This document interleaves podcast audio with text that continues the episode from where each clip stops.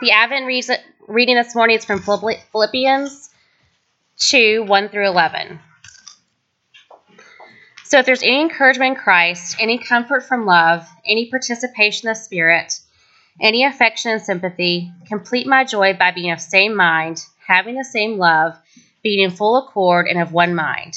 Do nothing from rivalry or conceit, but in humility count others more significant than yourselves. Let each of you look not only to your own interests, but also the interests of others. Have this mind among yourselves, which is of Christ Jesus, who, though he was in the form of God, did not count equality with God to be, a, be something that should be grasped, but made himself nothing, taking the form of a servant, being born in the likeness of men, and being found in human form. He humbled himself by becoming obedient to the point of death, even death on a cross. Therefore, God has highly exalted him and bestowed on him the name that is above every name. So, at, so that at that name of Jesus, every knee should bow in heaven and on earth and under the earth, and every tongue confess that Jesus Christ is Lord to the glory of God the Father.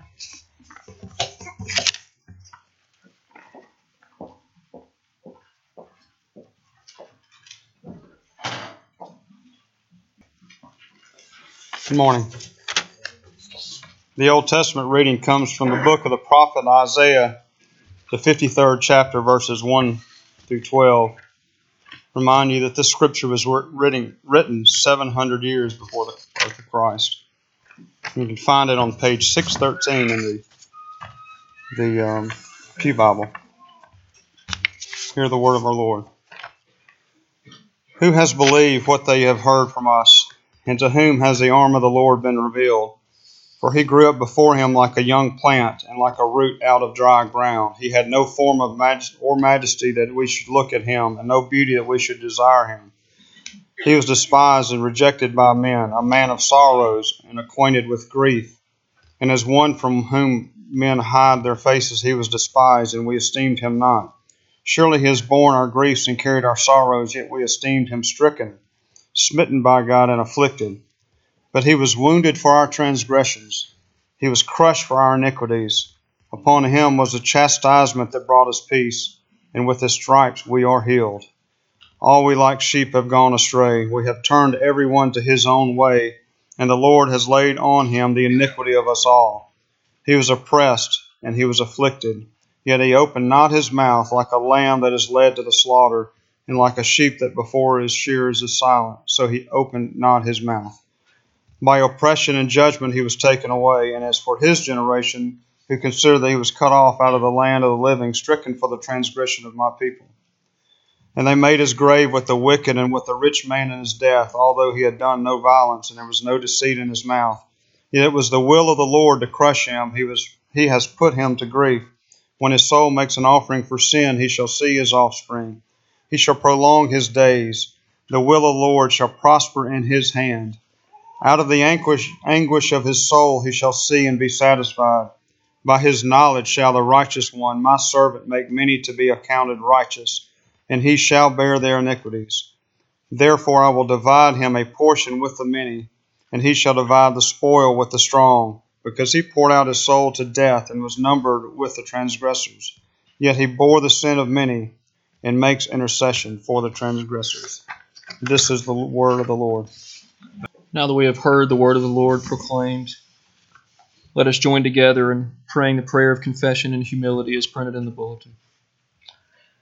Father, in our pride, there are places that we have refused to follow Jesus. He laid aside his prominence. We want to keep ours. He considered others more important than himself. Our first consideration has been our own gratification. As a servant, he stooped to wash the feet of friends who would soon desert him. We find it difficult in our self importance to lower ourselves to such depths. We demand that others be deserving of our love and service. Teach us your grace. Teach us his humility. May our conversations encourage our fellow servants. May our words heal and our actions unselfishly serve even those who have injured us. Teach us to bind the leopard's sores, to companion the lonely, to seek the outcast, and to serve even the servants. Grow us in His grace for His honor. Amen. Those who believe in the gospel of grace, lift up your heads with confidence and hear the assurance of pardon of your sin. For as high as the heavens are above the earth, so great is God's steadfast love towards those who fear him.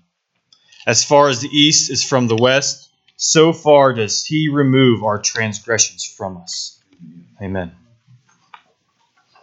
Father, Son, and Holy Spirit, you are with us because you have promised to be with us. Lord, you are good to us because you have promised to be good to us in Christ. Lord, may we be a people that are known by our love for one another. Give us a vision to expand your kingdom by the proclamation of the gospel of Jesus Christ. And in his name we pray. Amen. You may be seated. Turn to the scripture that we read. Uh, that we that we read this morning from uh, from Philippians with Win and Amanda. I'm going to suggest that that uh, you do something that that I have done during this week and during this Advent season. When uh, this this passage in Philippians two is one of the great passages in the New Testament about the incarnation. Uh, we should we should read this during the Advent season. It should be a part of our personal reading, uh, along with John chapter one, the Word became flesh, along with Luke one and two and Matthew one and two, uh, as uh, they tell the story of the birth of Christ. But I would add one scripture to that. And I don't mention it uh, in the sermon this morning. It's on your scripture sheet, Isaiah 53. It's the greatest description of the crucifixion of Jesus Christ uh, in the Old Testament. Uh, powerful, powerful passage. And it has meant uh, much to me during this Advent season to read that scripture, to read Isaiah 53 with, with these other uh, passages that deal with the incarnation. Uh, I can just, uh, I, I, can tell you, it will powerfully affect you if you just do that consistently. Uh, do that for this this week uh, as you read again those stories that are so familiar. Add to that Isaiah chapter 53. Before we look at Philippians chapter 2, uh, let's pray and ask the Lord to teach us.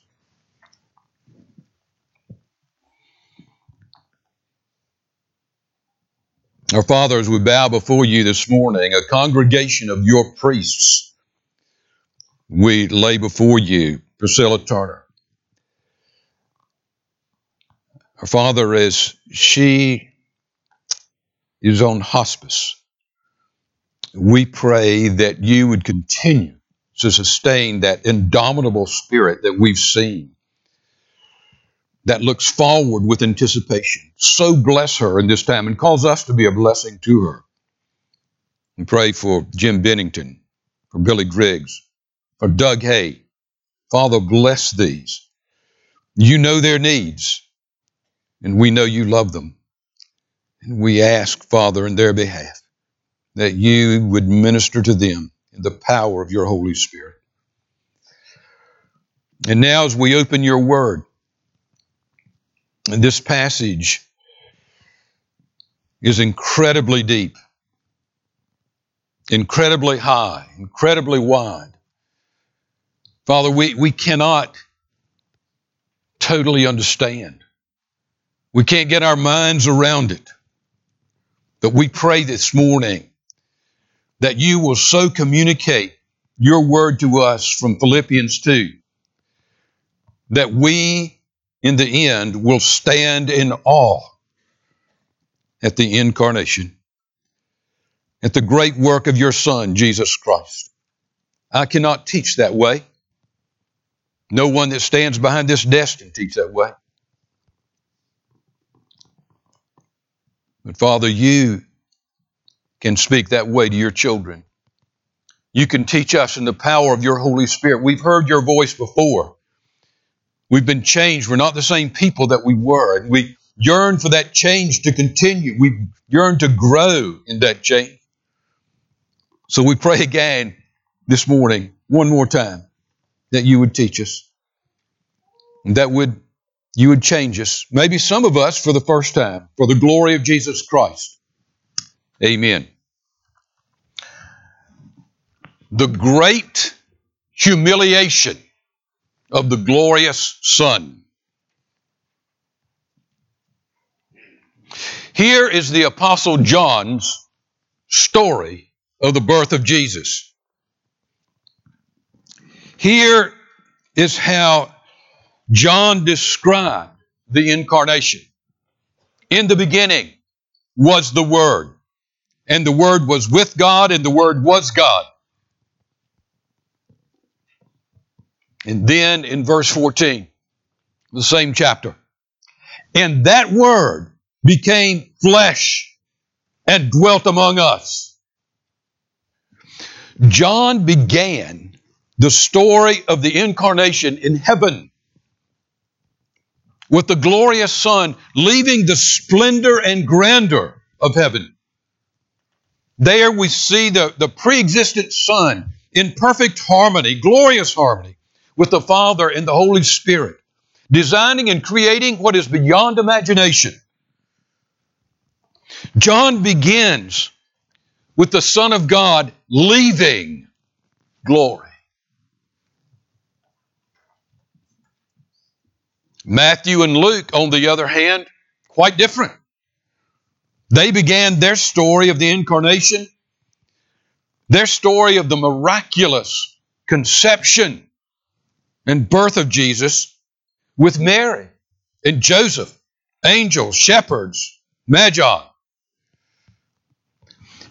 They just spoke not of his leaving glory, they spoke of the arrival of the Messiah. You think about that. Leaving glory and arriving in the form of a babe. Thus, in the incarnation, this eternal Son humbled himself. He was not coming to glory, he was leaving glory. He was not coming to wealth, he was leaving wealth. Thus, Bible scholars, theologians refer to this, looking at the incarnation in this way, as the humiliation of the Messiah, the condescension of Christ. That's the subject of Philippians 2. Paul understood the contrast between John and Matthew and Luke. Paul speaks powerfully in Philippians 2 of his condescension leaving the glory of heaven for the darkness of this world. And that's where we'll begin. I want you to look at this passage and see first the preeminence, the preeminence of Jesus. Look at verse 6. Who, though he was in the form of God, the NIV reads, who being in very nature God. Paul was echoing the words of John 1. In the beginning was the Word, and the Word was with God, and the Word was God. He's speaking of the preeminence of the Word. We cannot understand, people, we cannot understand the incarnation, the life of Jesus, the miracles of Jesus, apart from seeing the Son of God, the eternal Son of God, and grasping something of His life before the incarnation. You can't understand how he can say to the blind man, See. The man saw. How he can say to the deaf, Hear. And the deaf hear. We can't understand that unless we understand that before Bethlehem,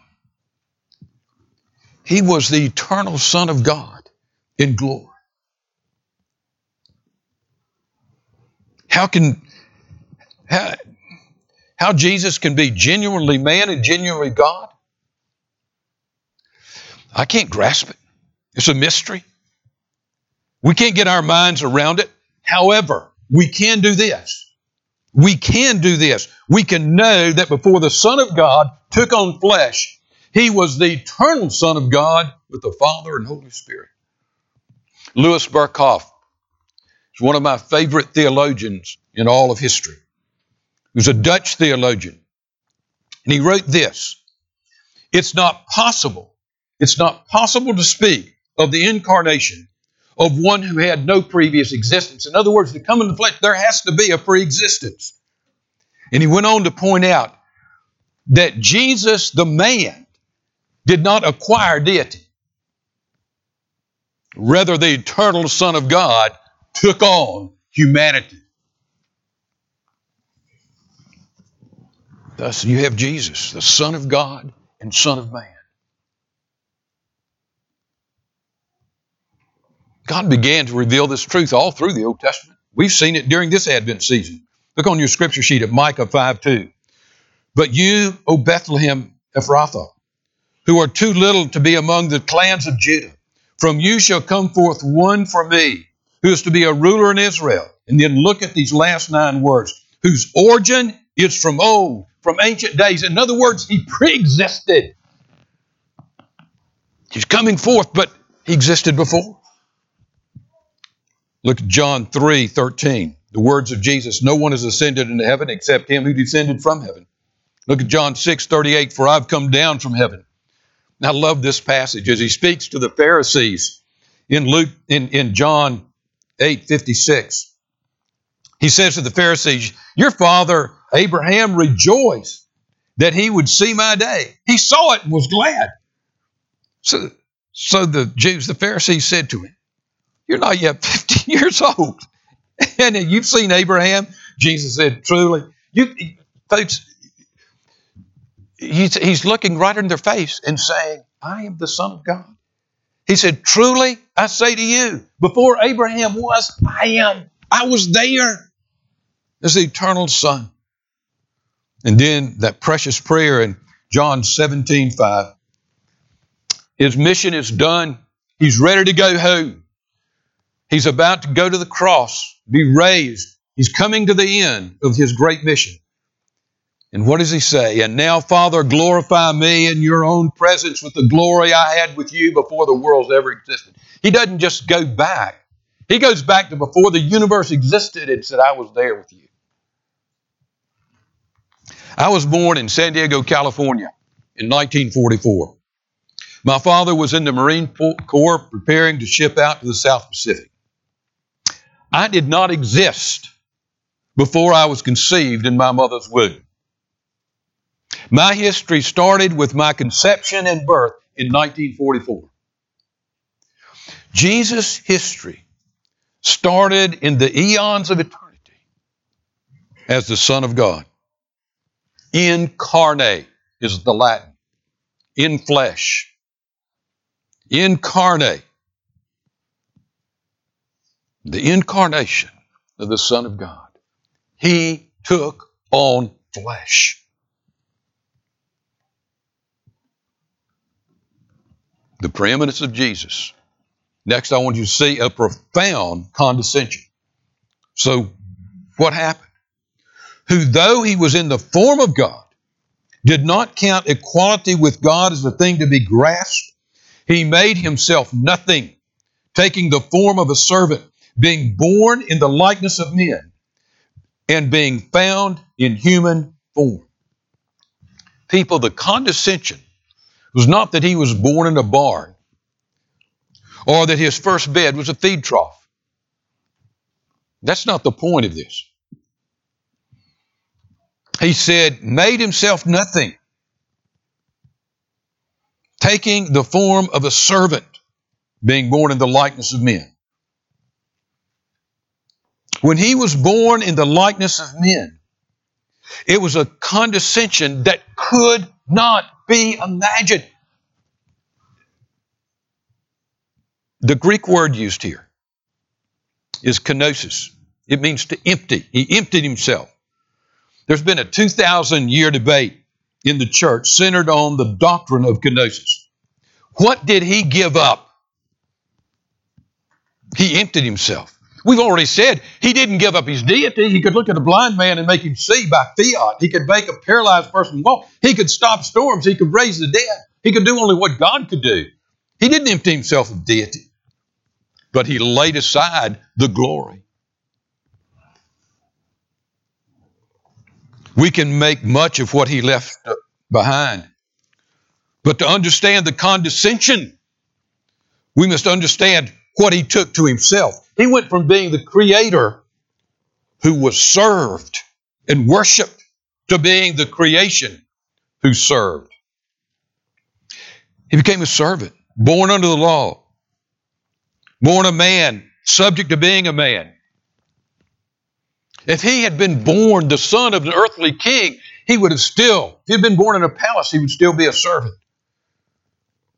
If he had been born in the Ritz, Ritz Carlton instead of a barn, it would have still been that same great condescension. Put it this way What if you moved from your house in Fayette County to the slum area of the most, of the poorest city in the world? There you lived in a filthy one room apartment with three other families.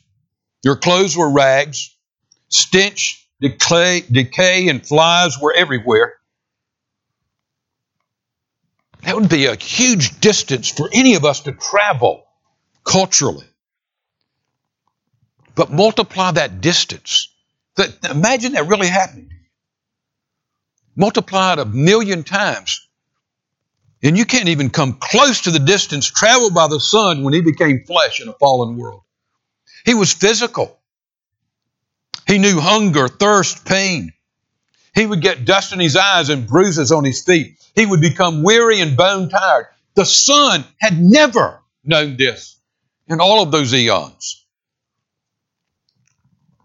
He came to a fallen world. He left the environment of heaven to live in a cursed land. Thorns and thistles grew here. Disease, sickness, decay, and death were everywhere. There was no sin in heaven. Now he was, res- just think about that no sin. And now he was surrounded by idolatry, profanity, envy, theft, murder, hatred, greed, jealousy, adultery. Have you ever been around sin that was so gross and so perverse that it actually made you sick? Several times, as I've listened to people's stories, I've heard perversion that I'm sorry that I heard. So bad, so evil so dark. Think about this.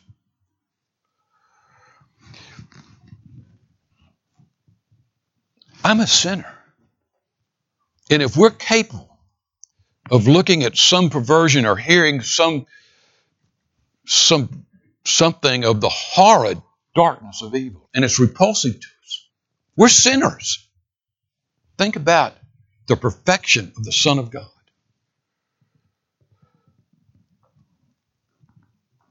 the sin that he would have experienced with people inside the temple of God was repulsive.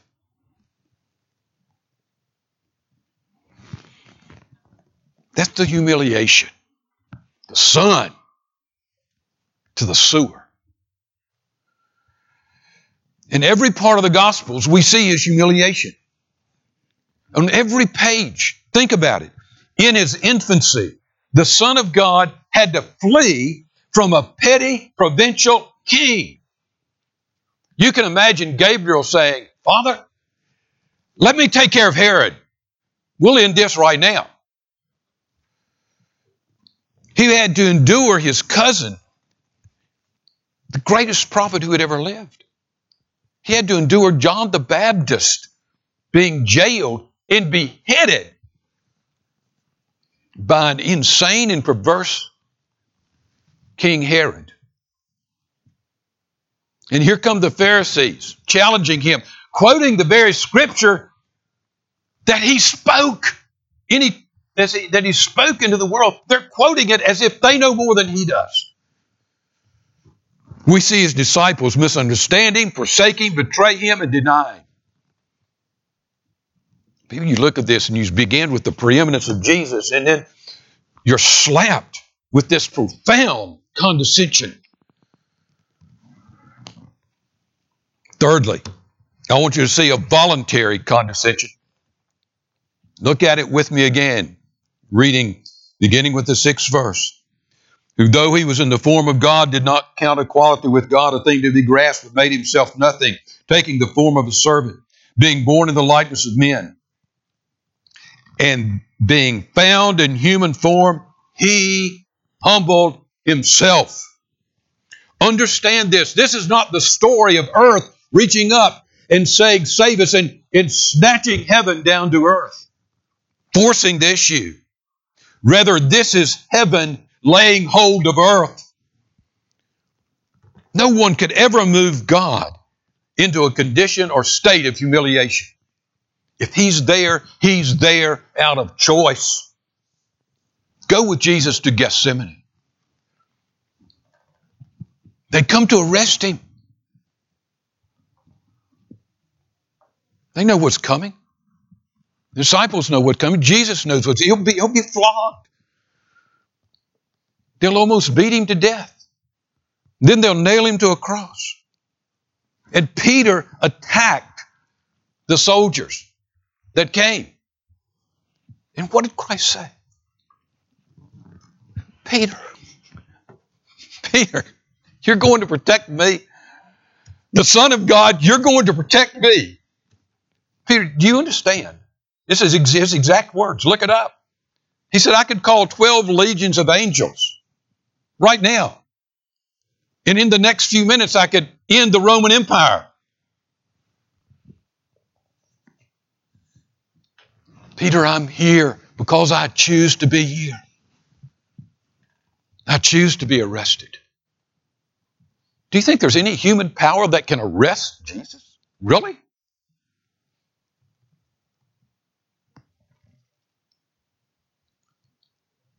Peter, they're going to nail me to a cross but I'll only be on that cross because I've chosen this path. This is a part of the plan.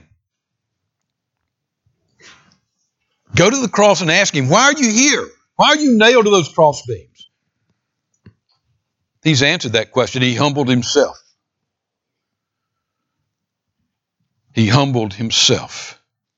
He was not there a helpless victim caught in the gears of fate. He was not there through the machinations of the government of Rome. There by choice. And we should love that. If it's not by his choice, then his sacrifice says nothing of his love. It's by his choice. Then how much does he love us? What did Paul say? God demonstrates his love for us in this. How? How does He demonstrate His love for us? Because He gives us houses and cars and children and families? No. God demonstrates His love for us in this while we were yet sinners, Christ died for us, and it was voluntary.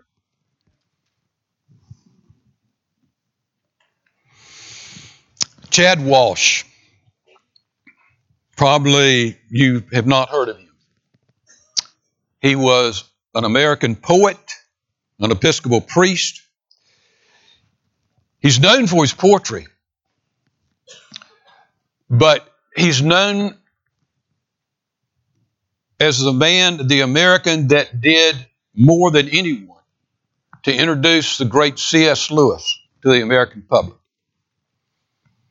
Uh, in 1945, 49, 50, uh, he literally introduced C.S. Lewis to the world in which we live in the United States. Chad Walsh, in one of his poems, writes about Jesus on the cross. And he writes of him being mocked by the Pharisees. If you're the Son of God, come down off the cross. You said you'd build the temple, you'd, if the temple was torn down, you'd build it in three days. You can't even save yourself, and they spit on him. And in the poem, Jesus jerks his right arm from the cross. He jerks his left arm from the cross. He lifts himself up and lands on his feet and stomps off through the crowd. What was Chad Walsh saying? He was saying he humbled himself. When being teased, when being mocked, he didn't come off of the cross. And he was saying he could have come off of that cross. He could have said, I've had it. This is not going to happen. It was a voluntary condescension. The preeminence of Jesus, a profound condescension, a voluntary condescension, finally, the ultimate condescension. Philippians 2, verse 8, the last words. He humbled himself by becoming obedient to the point of death, even, even death on a cross. The ultimate humiliation of the Son was not being born a man or being born in a barn or being chased by a petty king. We want to say, well, his greatest humiliation had to be when, when on the cross, when he went to the cross and our sin was laid on him. All the filth. He was dressed in all the sin, all the evil. He who knew no sin became sin for us. That had to be his greatest humiliation to stand before the Father dressed in such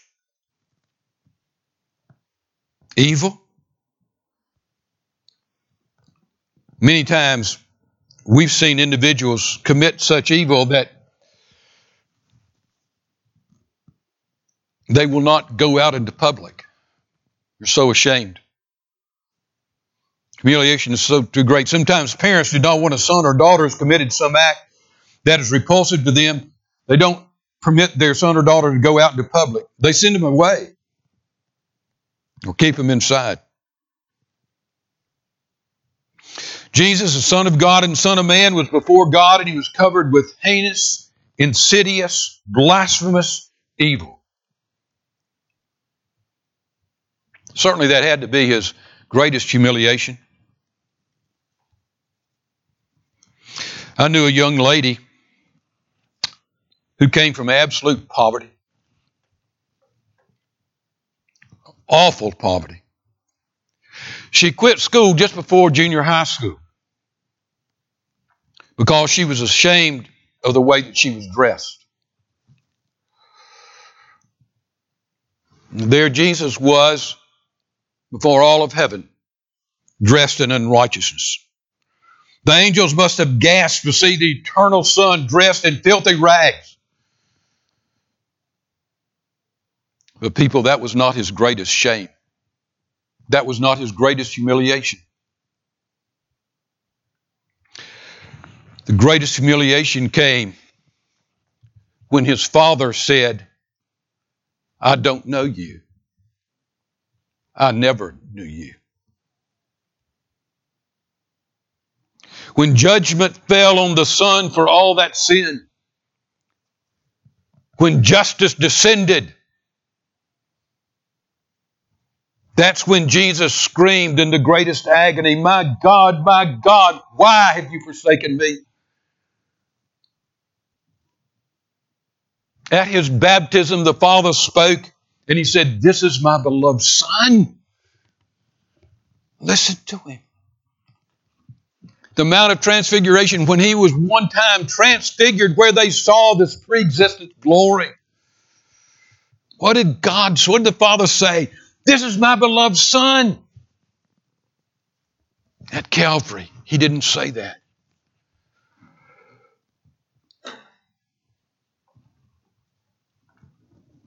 He poured out his wrath and justice and he said, I don't know you. Do you see it? From the glory of the Trinity, from the glory of eternity, from the glory of heaven to a bloody Roman cross to his own father denying that he knew him.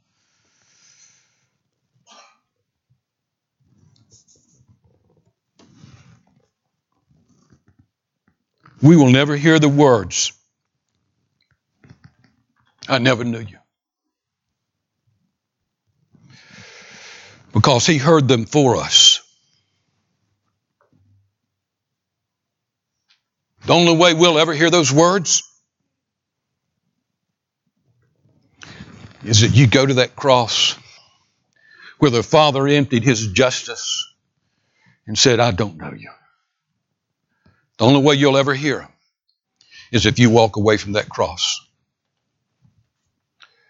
and say, It's not for me.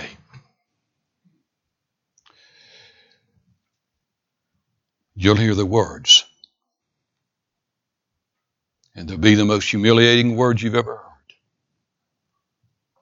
I do not know you.